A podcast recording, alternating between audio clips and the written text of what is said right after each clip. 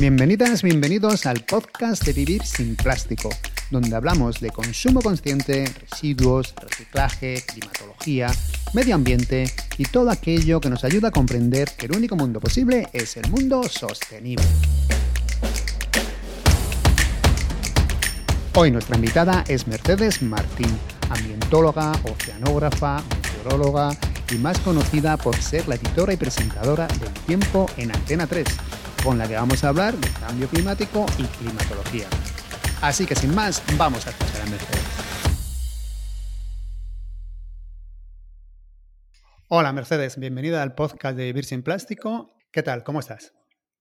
Hola, ¿qué tal? Pues bueno, con muchísimas ganas de, pasar este ratito contigo, con todos vosotros y hablar sobre algo que, nos gusta, ¿no? Que es eh, clima y diferentes acciones para mejorar el futuro a corto plazo, sobre todo. Exacto. Eres ambientóloga, oceanógrafa, meteoróloga, editora y presentadora del Tiempo en Antena 3, que es por lo que más se te conoce. ¿Qué te llevó a estudiar ciencias ambientales y oceanografía? Wow, pues eh, yo creo que mi abuelo y, yo creo que mi, pasión por los océanos, eh, soy una chica bastante curiosa desde pequeñita y, entender el porqué de las mareas, cómo el cielo cambiaba constantemente o ver a mi abuelo pendiente de ese cielo para así predecir sus cosechas o cuando recolectar, pues hizo que, quisiera entender, ¿no? E ir, e ir, un poco más allá de simplemente coger un paraguas antes de salir de casa o, saber cuándo voy, voy, a la playa, sino disfrutar eh, del entorno en general. Además, estuviste un tiempo de investigadora en el Museo de Historia Natural de Londres. A mí ese museo me apasiona. Cuando vivía en Londres era como pasar por la puerta era imposible sin entrar a ver la sala central. ¿Cómo fue esa experiencia? Bueno, pues eh, yo creo que fue de las cosas más bonitas que he hecho en mi vida junto a un voluntariado y parte de un proyecto también que estuve colaborando hace muchos años con tortugas marinas en, en Costa Rica, en Tortuguero. Es una oportunidad que se presenta una vez en la vida porque yo estuve trabajando como curator con uno de los mejores taxonomistas de coral, de Acrópora, en aquel momento que trabajaba dentro de, de Paleobuilding, de la parte del edificio, el ala del edificio que se dedicaba a paleoclima.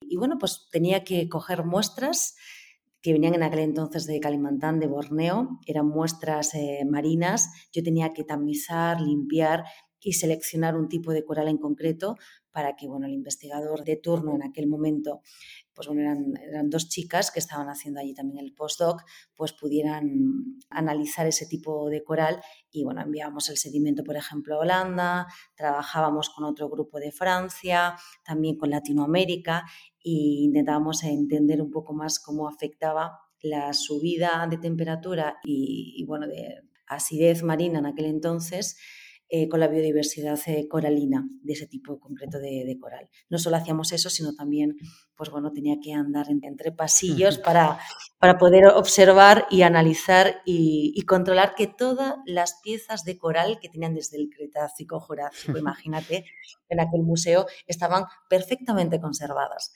Entonces yo creo que, sí, que, disfruté mucho. Pude caminar eh, a medianoche sola por ese museo, que también creo que, es una de, de, las cosas más maravillosas que, que, he podido, que he podido hacer. Y bueno, está asociada a proyectos de investigación y asistir a conferencias y, eventos exclusivos dentro de la comunidad científica, que son muchos ¿eh? lo que están, los que están trabajando allí.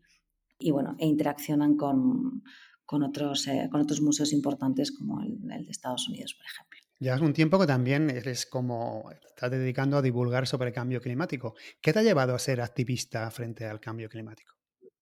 Bueno, pues yo creo que mm, estudiar, y conocer un poco más de dónde venimos, qué, qué, nos está pasando, qué nos debería pasar y hacia dónde, y hacia dónde vamos. Al final el, el bienestar se ve y se está viendo comprometido tendremos que, cambiar nuestros hábitos de, consumo. Y yo creo que cuando empiezas a, indagar, a leer, a estudiar y entiendes un poco mejor qué es lo que está pasando en este momento, te das cuenta que, bueno, que la, realidad está cambiando de una manera totalmente eh, anormal, acelerada y contra todo pronóstico, ¿no? Entonces empiezas a, pues bueno, a descubrir políticas de gestión, de ordenación de territorios o malas eh, praxis que llevamos a cabo, al final por intereses eh, políticos y económicos en los últimos años que nos están llevando casi al, al precipicio, ¿no? O directamente al precipicio. Entonces, si amas la naturaleza, si tienes pasión por los mares, como es mi caso, o por entender esa teleconexión, sabes que al final todo está relacionado. Entonces, ¿cómo no voy a ser activista frente a este tipo de cosas, ¿no? Ahora un poco con el clima, a mí me encanta ver las previsiones meteorológicas, me parece muy práctico, pero muchas veces me dicen, mira lo bolillo, mirando el tiempo. ¿Por qué crees que parece cosa de viejo ser interesarse por el clima? Bueno, eh... o por lo menos a mí lo que me dicen. no sé. Claro, bueno, a ver, eh, en principio no, no creo que, o sea, no creo que sea cosa de, abuelillos interesarse por el clima, aunque sí es verdad que la interacción que teníamos con el entorno natural antiguamente era mayor, desafortunadamente, ¿no? Que hoy en día, pero sí es verdad que al final no tenían otra herramienta más allá que mirar el cielo para poder hacer sus atribuciones y predecir el tiempo. Entonces yo creo que a todo el mundo le interesa el tiempo. Y es conversación no solo de, del ascensor, sino cuando vas saliendo por la calle, pues a todos no, nos gusta saber o vamos con las aplicaciones en el móvil de qué tiempo va a hacer, ¿no? yo creo que, que, no es cosa de abuelos, yo creo que hoy en día, sobre todo para los deportes náuticos, para la montaña, los amantes del esquí, ¿no? Por ejemplo, están pendientes del tiempo. O será que es mi círculo, ¿eh? También puede ser, pero yo me muevo con mucha gente que está constantemente mirando mm. Eh, las, las, aplicaciones para saber qué tiempo nos va a hacer. Y bueno, has hablado un poco antes de tu abuelo, bueno, y de las previsiones meteorológicas que se han hecho tradicionalmente, solo basándose, digamos, en la, pues en la observación. ¿Qué te parecen este tipo de observaciones? Pueden ser, no te voy a decir que sean exactas, pero puedes sacar muchos, muchos datos y muchas cosas que son ciertas. Bueno, yo creo que es parte de nuestra historia, ¿no? No tenían herramientas más allá que la propia observación, como el vuelo de los pájaros, los insectos o incluso cómo evolucionaban las nubes, ¿no? Les daba una idea del tiempo que, venía. Y hoy en día, en cambio, hay una gran variedad de modelos numéricos que, que se alimentan de esos datos observados, como la presión, la temperatura, la humedad, y cuanto más variada, más variada sea esa ingesta, pues más fiable sean las predicciones ¿no? de esos modelos. Así que la observación, el registro y el estudio de diferentes variables ¿eh? han sido y serán fundamentales para, seguir avanzando en la meteorología operacional. Piensa que cuanto más datos, Fernando, mejor es la previsión y cuanto más avance la supercomputación, pues mayor será la ingesta, la capacidad de cálculo y mejor pues la previsión futura. Así que venimos de la observación hoy por hoy sigue siendo importante y no habrá modelo matemático que la deje de lado, porque es parte ¿no? de, del sistema predictivo. Perdona por una pregunta tan básica, pero ¿qué es el cambio climático y cómo se produce? Bueno, pues eh, el cambio no, no es básica, ¿eh? no es básica. Eh, es una pregunta que, deberíamos estudiar cada uno de nosotros o, prestar atención, porque el cambio climático hace referencia a los cambios a largo plazo ya sea de las temperaturas como de los patrones climáticos. ¿no? Y estos cambios pues, pueden ser naturales, por ejemplo, a través de las variaciones del ciclo solar, pero desde la revolución industrial, las actividades humanas pues, han sido el principal motor de cambio y principalmente por lo que todos conocemos, ¿no? que es la quema de combustibles fósiles como el carbón, el petróleo, el gas. Vale, ¿y eh, cómo se hacen las previsiones a tan largo plazo? Por ejemplo, cuando se dice que el próximo verano va a ser muy caluroso o cuando hablamos del clima del 2050. Wow, pues eh, a ver, tenemos dos tipos diferentes de, modelos. Tenemos los modelos de meteorología operacional del tiempo y después tenemos los modelos climáticos. Un modelo climático, para que nos hagamos una idea, más o menos, necesitamos recolectar alrededor de 40 millones de observaciones que vienen desde estaciones terrestres y huellas oceánicas hasta globos aerostáticos, aviones y satélites. Esas observaciones nos dan información real del entorno la incorporamos al modelo informático de predicción a largo plazo y este modelo lo que hace primero es absorber la información y después la utiliza relacionando con diferentes parametrizaciones matemáticas ¿no? que representan la física de los océanos, de la Tierra, el hielo y la atmósfera, además de todas las interacciones que hay entre los diferentes sistemas, y calcula cómo podría ser cada valor el que le hemos dado en los próximos meses. No podemos olvidar que a mayor horizonte predictivo, mayor será la incertidumbre, pero siempre hablamos de tendencias, tendencias para el próximo trimestre, tendencia para la próxima temporada primavera-verano, ¿no? otoño-invierno, porque al final son eso, son tendencias, son medias preestablecidas para una situación de contorno o un área en concreto. Que por ejemplo en España hablamos de, bueno, de cuatro o cinco zonas, no podemos hacer atribuciones de ciudades, ¿no? En la actualidad tenemos como dos vertientes. Una que piensa que cualquier alteración climática se debe al cambio climático y otra que parece que ha habido alteraciones en el clima siempre y que nunca se trata de cambio climático. ¿Cómo podemos diferenciar las alteraciones climáticas que se deben al cambio climático de las que no? Bueno, yo creo que una cosa es la variabilidad natural del sistema y otra cosa es la disrupción de la variabilidad natural de ese sistema, ¿no? Porque si analizamos bien la situación actual, nos damos cuenta de que no existen dos vertientes, sino una y con una variabilidad incoherente y anormal. Porque los patrones climatológicos, tal y como los conocíamos, han cambiado y ya no se rigen ni por las estaciones ni por la tendencia que habíamos estudiado o que era preestablecida. Por lo tanto, ahí es donde está el cambio climático. Vale, te voy a poner algunos ejemplos. Sí. Por ejemplo, la famosa Filomena. Bueno, buena pregunta, ¿eh? Pero es, muy difícil de, atribuir fenómenos extremos e independientes a un proceso de cambio como es el clima. Hmm. Pero los estudios indican que la probabilidad de volver a tener una Filomena este año, por ejemplo, es muy baja. Y hay que esperar 50 años más para volver a tener una nevada de tal magnitud. No podemos olvidar que el periodo de retorno de este tipo de fenómenos sí está disminuyendo debido al cambio climático. Entonces es muy probable pensar que en los próximos años y en las próximas décadas vamos a tener más filomenas con un periodo de retorno inferior. Atribuir esta filomena al cambio climático, bueno, no podemos hacer esa, atribución directa ahora mismo y a priori porque no, no hay estudios que lo avalen, pero sí nos dicen que se debe a una conjunción de fenómenos extremos muy poco habitual en un momento dado, que fue esa ola de frío que tuvimos a principios de enero, con esa entrada de flujo mucho más templado desde el Atlántico, que hicieron pues, bueno, la tormenta perfecta, que fue lo que tuvimos. Pero sí, podemos decir o podemos confirmar que vamos a tener más filomenas en los próximos años debido a, los efectos directos e indirectos del cambio climático, ¿no? de ese calentamiento global que venimos sufriendo desde hace años. ¿Y las danas o las gotas frías? Es lo mismo, pero ocurren en, diferentes lugares. Una cosa es una dana, otra cosa es una gota fría, que es la borrasca ¿no? en aire frío en altura, con la situación mucho más eh, templada en superficie. Y también vamos a tener más, eh, más dana y más gota fría. Y lo que sí estamos viendo, que eso sí lo podemos atribuir al cambio climático, es que normalmente suelen ocurrir en el Mediterráneo y a partir de agosto hasta octubre, lo que es final de verano, principios de otoño, y lo que está pasando es que ahora las estamos teniendo en primavera, verano o incluso en pleno invierno. Entonces, sí es algo para pensar y reflexionar y la comunidad científica está, está trabajando en ello porque los patrones, por ejemplo, de ese tipo de borrascas han cambiado por completo y ya no tenemos la estacionalidad que teníamos en las últimas décadas. ¿Y las olas de calor tan intensas de los últimos veranos?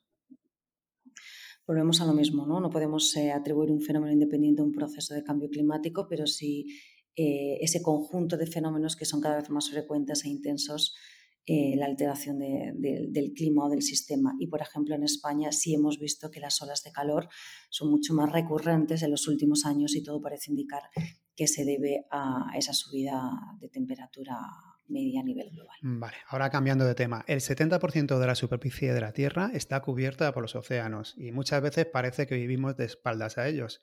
¿Qué importancia tienen los océanos en el clima? Wow, pues lo tiene todo, ¿no? es el responsable de que tengamos prácticamente vida en cualquier lugar del planeta, por muy frío y congelado que esté. Porque al final el planeta Tierra funciona como, como si fuese un engranaje perfecto, ¿no? Que fluye y conecta absolutamente todo. Si sube la temperatura oceánica, cambia la intensidad de vientos, la concentración de humedad atmosférica, los flujos de agua, el número de huracanes, la cantidad de agua que nos llega a España. Para que te hagas una idea, ¿no? Pero es que funciona así, eso es lo, eso es lo chulo del clima o de la teleconexión ¿no? que existe entre atmósfera y océano. Y no podemos olvidar que al final las corrientes marinas son la, las grandes corrientes transportadoras de calor a cualquier lugar del mundo. Entonces es fundamental que sigan funcionando y que lo hagan tal y como lo están haciendo, porque al final, pues bueno, los patrones atmosféricos, ¿no? Y, el tipo de clima que tenemos prácticamente se debe a cómo fluyen ¿no? las corrientes intermedias y profundas a nivel oceánico. Sin embargo, se están alterando estas corrientes marinas ¿no? debido al cambio climático. ¿Qué está ocurriendo y qué puede pasar? Porque dicen a lo mejor por cuando se derriten los icebergs y demás que están afectando a las corrientes marinas. Eh, pues bueno, lo peor que puede pasar es que colapsen, ¿no? Y si colapsan, pues cambiará el clima. Si cambia el clima, pues cambiará la biodiversidad. Si cambia la biodiversidad, cambiará incluso los caladeros y eso de alguna manera también tiene una repercusión en la parte económico-social, ¿no? Para, las diferentes sociedades a nivel internacional o, global. Entonces, eh, vuelvo a lo mismo, es muy importante que todo siga fluyendo tal y como fluya o tal y como debe, debe ser dentro de, pues bueno, de, la normalidad. Y sí, por supuesto, no podemos perder de vista que al final las corrientes funcionan o se mueven de esa manera por dos variables, que es la temperatura y la salinidad. A mayor salinidad, mayor densidad, y cuanto más fría es el agua, pues más pesa, ¿no? Y con eso pues se, va jugando para generar las diferentes corrientes a nivel, pues eso, lo que veníamos diciendo, superficial, intermedias y profundas, para no entrar mucho en detalle. Entonces, si los, en los polos existe el deshielo y se ha incrementado en los últimos años, al final estamos aportando agua dulce, agua dulce mucho más fría. Entonces estamos modificando en cierta manera incluso la velocidad de esas corrientes, sin hablar de muchas de las especies que pueden surgir después de miles de años que se encuentran completamente congeladas, ¿no? Y que a lo mejor el sistema hoy por hoy no puede, puede colapsar ¿no? con, ese, con ese tipo de, bueno, de, biodiversidad. Entonces, sí, lo peor que nos puede pasar es que cambien la, la dirección o el, o el, sentido ¿no? de esas corrientes y sobre todo que se desaceleren, porque cambiaría por completo los, los patrones climáticos que conocemos hoy en día. Los océanos, además, son grandes sumideros de, CO2 y también aguantan mucho la temperatura. ¿Qué efecto tiene que estén aumentando la temperatura del agua en los ecosistemas marinos y en los animales que allí habitan? Wow, pues bueno, eh, volvemos a lo mismo. Bueno, afecta a los caladeros, afecta a la cadena trófica a la oxigenación de los primeros metros de esa columna de agua y también a la acidificación marina, ¿no? que es otro de los principales problemas que tenemos hoy por hoy en nuestros, en nuestros océanos. Son grandes sumideros de CO2, es positivo, pero por otro lado, pues bueno, tienes los efectos negativos para, para las poblaciones que allí habitan, ¿no? Sin hablar pues, con la temperatura que si sigue subiendo, pues bueno, existe la eutrofización, ¿no? En muchos lugares mares cerrados, pequeños lagos que también están conectados. Has hablado antes un poco de los colares, pero ¿nos puedes explicar qué son los colares y por qué son tan importantes? Bueno, pues eh, los colares eh, son, son animales. Eso mucha gente no lo sabe, ¿eh? que son animales. Exacto, verlos así, no son plantas, son, son pequeños individuos que nos sirven como, como indicadores ¿no? para entender mucho mejor los cambios del sistema. Además, los arrecifes de coral sirven como refugio para los más pequeñines. Entonces, también es un punto estratégico, son los grandes bosques junto a la Posidonia pulmones que tenemos en los océanos. Entonces, bueno, nos sirven un poco pues para, para ver en qué estado de salud se encuentran los océanos ¿no? en, en, ese momento. Y, por ejemplo, en el Caribe se suelen utilizar muchísimo como incluso como banco genético para estudiar y hacer eh, atribuciones y, y, análisis de subida o bajada de temperaturas en momentos muy concretos y hacer una proyección a, medio y largo plazo para ver cómo va a afectar el cambio climático a una zona, a una zona en concreta. ¿Qué efectos está teniendo el, cambio climático en ellos? ¿Podrían llegar a desaparecer si no se toman medidas? Podrían llegar a desaparecer tal y como los conocemos. El blanqueamiento es una de las enfermedades ¿no? que, que, está en pleno auge en los, últimos, en los últimos años, aunque hemos conocido una noticia que no sé si la has leído, Fernando, que a mí me, me, causó bastante felicidad en aquel momento y es que se ha descubierto uno de los mayores corales en la Polinesia francesa a una profundidad entre los 30 eh, y 60 metros de, pues, pues bueno, de, profundidad. Eso son, es una zona muy poco común para este tipo de coral, pero a pesar o gracias a que está a, esa profundidad se ha podido conservar casi intacto y es uno de los corales mejor conservado, más grande y de una especie pues muy poco, muy poco habitual. Y eso nos va a ayudar a poder estudiar un poco y saber mucho más del comportamiento de este tipo de, individuos bueno, con factores externos como puede ser la contaminación, la subida de temperatura o la acidificación marina. Así que son muy importantes.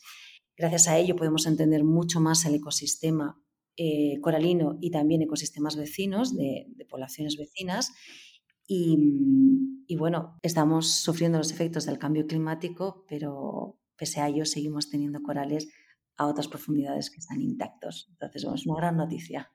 No, no, lo había escuchado, pero mira que bien, me alegra mucho. Has mencionado las posidonias, que son plantas acuáticas. La UNESCO declaró las praderas de Posidonia de Ibiza Patrimonio de la Humanidad. Sé que te gusta mucho bucear. ¿Has tenido la oportunidad de bucear por allí y verlas? Sí, sí, sí, tuve la oportunidad, además lo hice hace muchos años, cuando empecé pues bueno, la carrera con 18 y he tenido la oportunidad de, volver a bucear en, ella y sí es verdad que hay zonas muy bien conservadas gracias a, las políticas ¿no? de, conservación y hay otras tantas que es donde, pues bueno, donde se suele navegar o suele haber mayor presión turística primavera-verano que están un poquito peor conservadas. Y volvemos a lo mismo, ¿no? Son nuestros grandes bosques en el Mediterráneo y son pulmones para esa parte del Mediterráneo y para las especies que allí, habitan.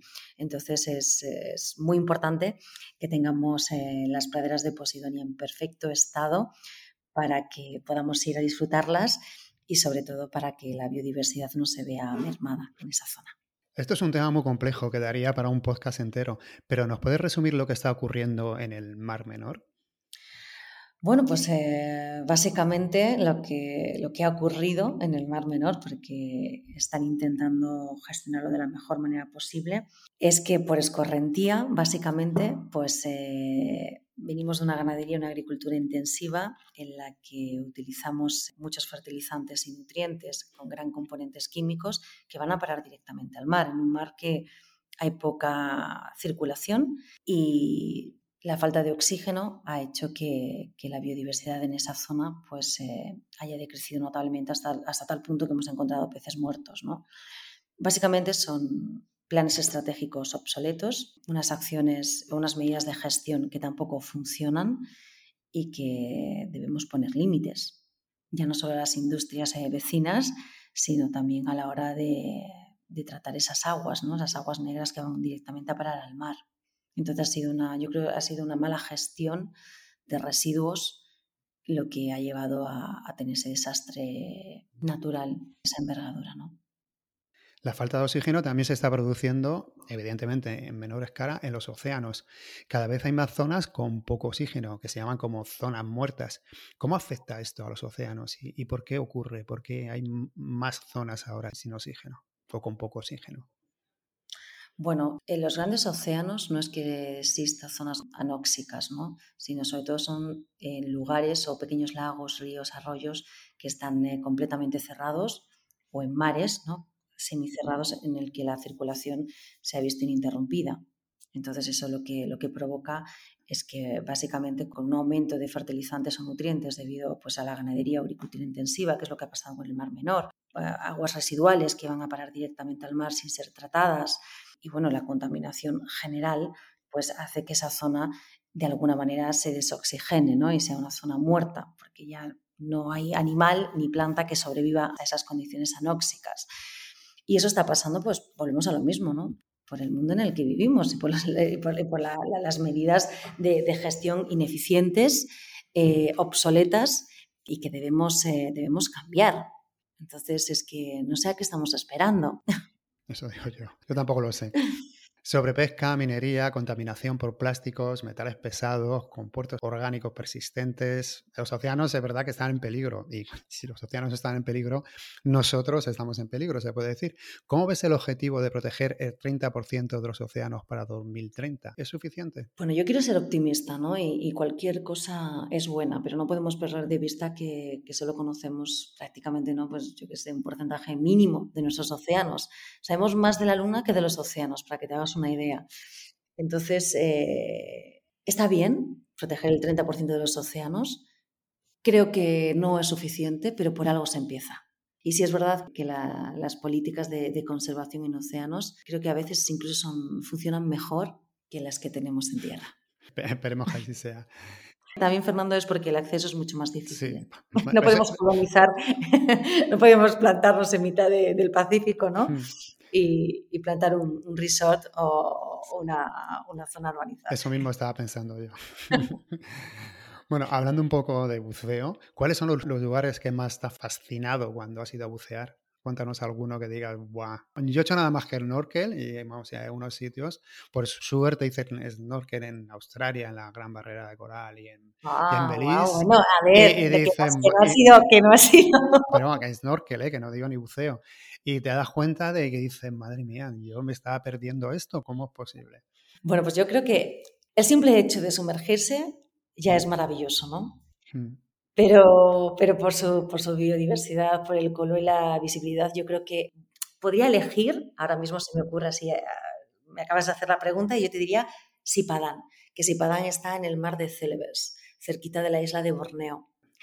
Y ha sido uno de los lugares más maravillosos en los que yo he tenido la oportunidad de bucear. Aunque también he buceado en el Caribe, lo que pasa es que, claro, en el Caribe vas a ver otro tipo de, especies, buceas para ver otras cosas, al igual que si te vas a las Bahamas o te vas a Canarias, que también es una muy buena zona para bucear, o, te vas al Mediterráneo, también la reserva de, en Toro, ¿no? En, en, Mallorca es una zona que me gusta mucho también, que se bucea bastante bien.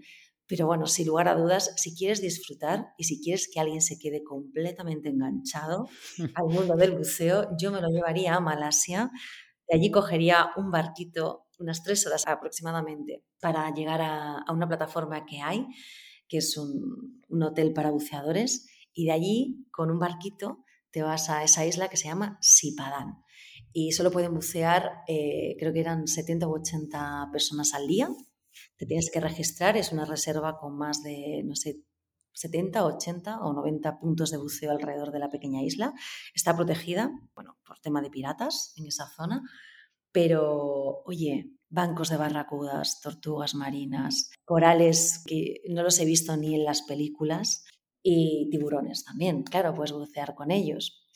maravilloso, maravilloso, o sea, lo, recomiendo al 200% ese, ese lugar para que para los, los amantes del mundo subacuático puedan ir a, bucear y por lo menos verlo una vez en la vida, ¿eh? Aunque hay Ryan Pat es otro lugar que te lo voy a decir así más bajito. Yo que no quiere que se entere mucha gente. No quiero que se entere mucha gente, yo todavía no he ido, pero está en, eh, cerquita de, Australia ya, tirando hacia, hacia arriba, Papua Guinea. Pero bueno, es una muy buena zona y me dicen los que realmente se dedican a esto y han buceado por todo el mundo. Yo ojalá, yo solo eh, buceo es más limitado, intento bucear tres y cuatro veces al año, pero no puedo más, que es uno de los mejores lugares del mundo. O sea que ahí lo dejo. Volvemos al frío, volvemos a Madrid. Eso, dan, ganas, de salir para allá ahora mismo. Bueno, ¿cómo podemos hacer comprender a las personas que, aunque vivamos a cientos de kilómetros de la costa, muchas veces nuestras acciones o nuestra forma de consumir tiene un impacto, una repercusión en los océanos y en el mar? Mm, ¿Cómo podemos hacer eh, comprender a las personas que, aunque vivamos a cientos de kilómetros de la costa, todo tiene que ver? Sí, porque muchas veces lo has dicho tú ahora, por ejemplo, tú, estás en Madrid, yo estoy en Madrid y mucha gente piensa, bueno, lo que yo haga, que hasta que llegue, o sea, de aquí no llega nada a los océanos. ¿Qué más da lo que yo haga, digamos, en una palabra? Ya, ¿sabes lo que pasa? Que es que yo creo que esa, esa visión al final es una, es una visión evidentemente equivocada y es una, es una visión bastante vaga y hmm. anticuada, ¿no? Yo diría incluso porque el que ponga las noticias el que lea un poquito y el que haya tenido, pues no sé, alguna, alguna vivencia o experiencia en el campo, habrá podido comprobar cómo las aves migratorias han cambiado la ruta o la temporalidad, habrá podido ver cómo los almendros brotan en una época que no toca, habrán podido comprobar cómo es mucho más caro comprar frutas y verduras que en algunos momentos, ¿no? Cómo se ve afectado de alguna manera incluso el precio de, la electricidad. Entonces, al final, yo creo que hoy por hoy ya nos damos cuenta un poco de la dimensión y de cómo de conectado está absolutamente todo y que, y que nuestras acciones cuentan para bien o para mal. Entonces, claro, ¿cómo influyen los océanos? Bueno, pues si volvemos, por ejemplo, a la contaminación, estamos en lo mismo. ¿Cómo puede ser que plantar tomates o patatas hagan que el Mar Menor esté como esté? ¿no? Pues ha sido porque no muy lejos de esa zona no se han llevado muy buenas prácticas. Eh, se han utilizado químicos que directamente cuando hemos tenido una gota fría o, o unas lluvias torrenciales, por no tener esa vegetación, que también es súper importante, por escorrentía esos sedimentos han ido parar al mar y hemos tenido peces muertos en cuestión de, semanas. Entonces todo está conectado. Simplemente yo les invitaría a estas personas que pongan la tele un día o que salgan a caminar por el bosque, por el campo y eso sí que conecten con la naturaleza porque van a apreciar, sin lugar a dudas, cómo ha cambiado en los últimos 10 años o 15 años. Si aún quedan abuelitos, padres, madres o tíos mayores, que le pregunten porque también es, una muy buena referencia, ¿no? Para saber cómo ha cambiado el mundo en, tan poco tiempo. Sí, la verdad es que no hay nada como ser un poco curioso y observar. Exacto. Cuando se habla de cambio climático, cuando se dice que la temperatura va a aumentar un grado con respecto a la época preindustrial, se piensa, un, un concepto que mucha gente piensa es que cuando ahora hace 20 grados va a hacer 21. que dice, bueno, pues un, grado más en verano, pues tampoco va a pasar nada. ¿Qué es lo que en realidad supone un aumento de un grado a nivel global? Bueno, cuando hablamos, el calentamiento global es un síntoma, ¿no? Del cambio climático. Y el cambio climático va, a tener diferentes efectos. Que la temperatura suba un grado, grado y medio, eso genera graves problemas para hoy y para mañana sobre todo. Y lo, estamos viendo. Por ejemplo, siempre me gusta poner un ejemplo muy claro y es la temporada de huracanes, cómo se ha visto incrementada en los últimos años solo con la subida de 2 grados o 2 grados y medio en la parte del Caribe, cómo se retroalimentaban esos huracanes y pasaban de categoría 2 a categoría 5 en cuestión de días, ¿no? Pasa exactamente lo mismo aquí en el Mediterráneo. Podemos centralizar de alguna manera lo que puede pasar poniendo ese ejemplo con la gota fría. El Mediterráneo cuando más caliente está es en septiembre, octubre, ¿vale? Último, mediados de septiembre, primeros de octubre. Esa temperatura tan cálida con aire tan frío en altura lo que genera es que tengamos esa retroalimentación, esa convección y se generen esas lluvias torrenciales de esa manera. Eso afecta ya no solo a la cantidad de agua que cae en esa zona, que no están acostumbrados, sino a la virulencia del fenómeno. Esto a escala global, imagínate cuál puede ser eh, sus efectos, ¿no? Entonces, el que suba la temperatura un grado y medio quiere decir que ese engranaje perfecto del que veníamos hablando y que estaba interconectado y que era tan hipersensible, se va a modificar. Y es que esa pequeña modificación, que es lo peor de todo, no sabemos en qué va a consistir porque el rango de incertidumbre es tan grande que puede pasar a que suba la temperatura a nivel superficial de los pequeños mares y eso genere lluvias torrenciales en lugares donde tenemos sequías, que afecte al, al, régimen de vientos, a los patrones atmosféricos, a la frecuencia y ocurrencia de ciclones, tifones o huracanes, a que afecte a la parte económica de los principales caladeros que tenemos en una zona del Atlántico ecuatorial, que tengamos más incendios forestales, que está todo interconectado. Entonces, para que se haga una idea, el grado y medio sería como si aquí en Madrid, no sé, para la Tierra, para nosotros, un grado y medio en la Tierra a nivel global sería como para nosotros unos 60 grados de temperatura, no sé cómo decirte. La estaríamos estresando a un nivel tan brutal para hablar, esto que os estoy hablando es un poco, ¿vale? Para, para que nos entendamos entre todos, pero estaríamos estresando tanto que los efectos serían incontrolables. Se habla mucho del derretimiento de los glaciares polares, pero se habla menos de, los, de las montañas. ¿Qué consecuencias puede tener en el clima y en el agua en la desaparición de los glaciares de las montañas? Bueno, pues los glaciares que tenemos en la montaña, volvemos a lo mismo, son grandes eh, reservas de agua que no tengamos esos glaciares porque haya subido la temperatura quiere decir que no tengamos agua en los próximos meses y sobre todo en los meses más cálidos. No hay reserva natural de agua y eso también generaría graves problemas para nuestros pantanos y embalses, por ejemplo. ¿Nos puedes explicar qué es el permafrost y por qué tiene tanta repercusión en el cambio climático? Wow, pues eh, el permafrost es la capa de suelo ¿no? que está permanentemente congelada en latitudes eh, más elevadas, ¿no? en los lugares o las regiones frías, las que realmente son frías. Y en él pues, hay retenido gases de efecto invernadero, como puede ser el carbono y el metano. Se liberan, bueno, hay que se derrite ¿no? con la subida de temperatura ese suelo congelado. Entonces, imagínate lo que puede contribuir como un aumento de gases de efecto invernadero, ya sea el metano como el dióxido de carbono, además de todo lo que estamos emitiendo ¿no? hoy en día. Y ya no solo es eso, sino también muchos patógenos que están congelados e intactos en ese suelo. Entonces, eh, la repercusión sería nefasta, claro. Madre mía. En el caso de los volcanes, el Tonga, el volcán de La Palma, ¿cómo afectan los volcanes al cambio climático?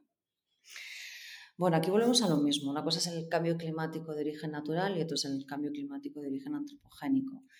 Eh, la emisión momentánea o puntual de los gases que puede emitir el, volcán pues nos puede generar cambios en los patrones, pero no es el cambio climático o no es ese tipo de cambio climático del que veníamos hablando. Este sería de origen natural. Nosotros el que nos está preocupando sobre todo ahora es el de origen antropogénico. Perfecto. Te voy a proponer un juego. Imagina que vamos, vamos a viajar al futuro, concretamente al año 2100. Quiero que me digas lo que piensas que nos encontraríamos de seguir al ritmo que llevamos en los siguientes sitios que te voy a decir. Sevilla a las 4 de la tarde en mediados de julio. Sáhara. Tendríamos el Sáhara. Estaríamos, estaríamos caminando entre dunas. o metidos en casa con el aire acondicionado a tope por sacar la parte cómica a esto, que no la tiene. Pero evidentemente estaríamos hablando de, una zona bastante árida, una de las más perjudicadas, yo diría. En Groenlandia, en verano. Mm, pues no tendríamos hielo, evidentemente. Tendríamos igual un desierto, pero de roca, ¿no? ¿Una isla del Pacífico sin apenas altura? Agua. ¿No habría isla? ¿El mal menor? ¡Uh! Tampoco existiría. Tendríamos un charco. ¿África central en verano? Más de lo mismo. Estaríamos a, bueno, África central, ahí ya no, pero yo creo que el Sáhara se extendería. Sí, hasta esa zona. ¿Venecia? Habrá desaparecido. ¿Y el mar de plástico de, Almería? ¿Seguiría siendo zona de cultivo? No tendríamos eh, agua, pero ni acuíferos. Estarían todos salinificados que es lo que irá pasando en los próximos años si seguimos utilizando agua subterránea para regar cultivos que no pegan en esa zona en absoluto. es una zona seca. No podemos cultivar frutales. bueno, y ahora regresamos al presente. ¿Qué medidas te gustaría que se tomasen a nivel gubernamental? Pues eh, me gustaría que se siguiese y aumentase la penalización a la mala gestión que también hubiera más auditorías y ayuda para los pequeños productores y los pequeños y medianos comercios, ¿no? porque yo creo que al final es el motor, es el tejido productivo a nivel nacional. Hay que premiar por hacer las cosas bien, penalizar por hacer las cosas mal. Sí, algo que parece tan sencillo y que muchas veces no se hace. Y como ciudadanos, el cambio climático nos parece algo tan complejo que a veces da la sensación de que no podemos hacer nada. ¿Qué crees que podemos hacer para reducir nuestra huella de carbono? Cosas así muy fáciles. Pues eh, para empezar hay que pensar antes de comprar. Parece un cliché, ¿no? Pero si reducimos nuestros antojos, si reutilizamos la ropa y si reciclamos la basura, pues estamos ahorrando al planeta toneladas de CO2 al año. Y si eso lo multiplicamos por los habitantes que habitan en el planeta, imagínate ¿no? lo que estamos eh, ahorrando de, gases de efecto, efecto invernadero. Entonces, sí, básicamente yo empezaría a reducir sobre todo. Después ya vendría el reutilizar y el reciclar, ¿no? Pero a comprar menos y mejor. ¿Qué hábitos has incorporado tú en tu día a día que quieras compartir? Hábitos, pues bueno, intento usar el transporte público siempre que puedo. Es más, vuelvo del trabajo ir, voy en coche porque no hay metro, pero vuelvo en metro. Intento no desperdiciar comida o aprovechar todo lo que tengo en el frigorífico antes de que se ponga malo. Si tengo que hacer un pisto con todas las verduras y estoy toda la tarde haciendo pisto, toda la tarde haciendo pisto.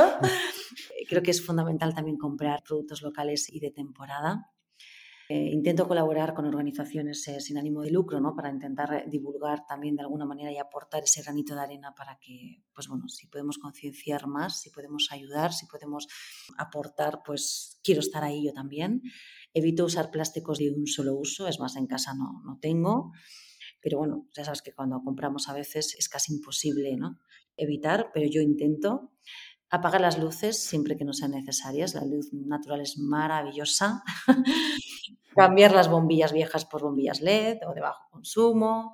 Y bueno, pues em, estar siempre con alerta, ¿no? Para intentar, pues bueno, podamos eh, hacer, hacer las cosas bien y no de manera automática y casi, casi sin pensar, cometiendo errores eh, básicos, ¿no? Pero que los llevamos haciendo desde, desde hace años.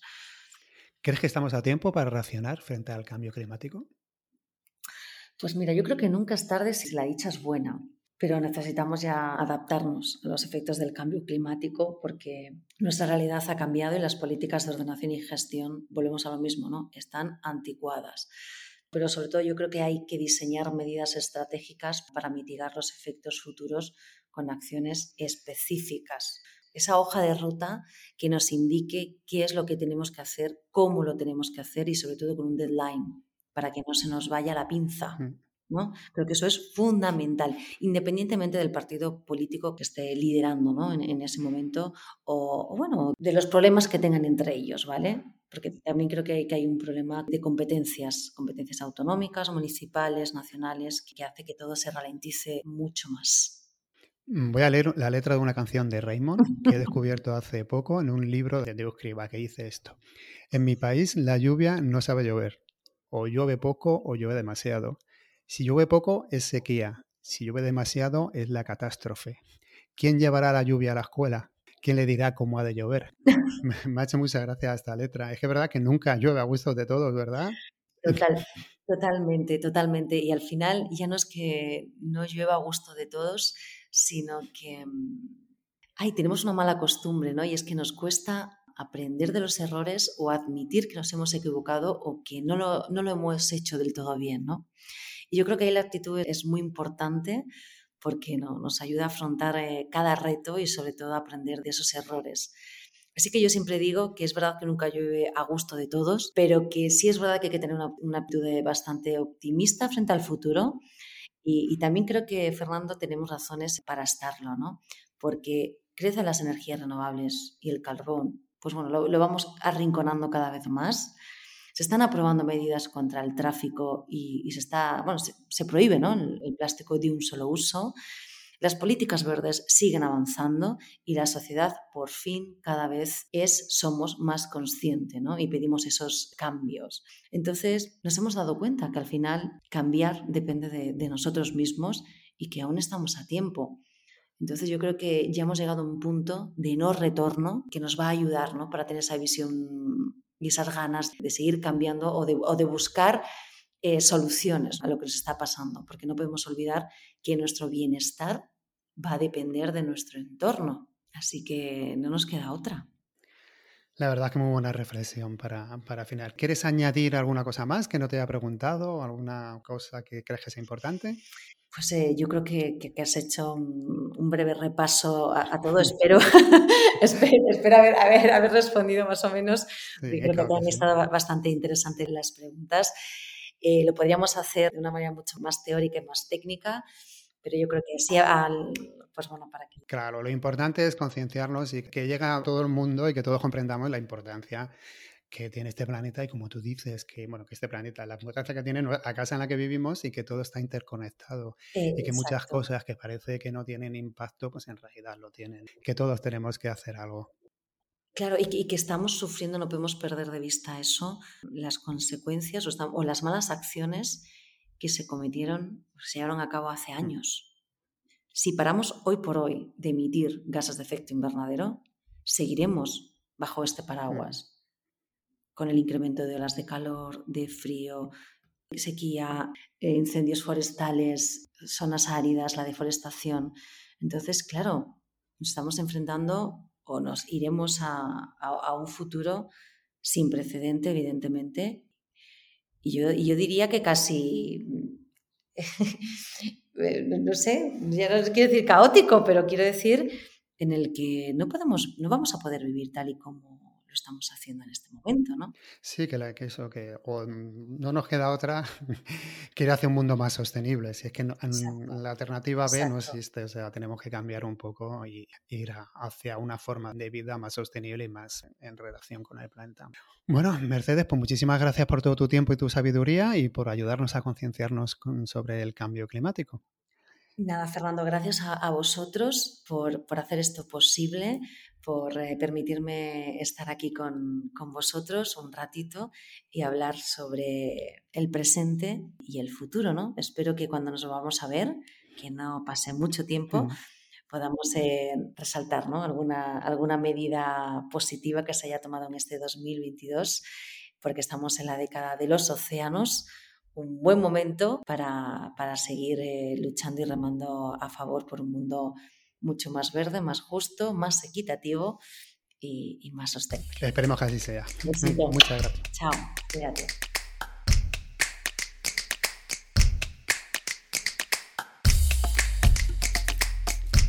Espero que te haya gustado la entrevista. Ya sabes que puedes encontrar las notas del programa con mucha más información en vivirsinplástico.com. Y a nosotros nos puedes encontrar en redes sociales como Vivir Sin Plástico, menos en Twitter que somos Vivir Sin Plástico. Y nada más, muchas gracias por todos vuestros me gustas, por todas vuestras buenas valoraciones. Recuerda que ahora en Spotify también puedes valorar los podcasts, así que agradeceríamos mucho que nos dejes tu valoración y que lo compartas también para que podamos llegar a más personas. Volveremos en 15 días con otra entrevista que va a ser también muy interesante. Hasta pronto, sed felices.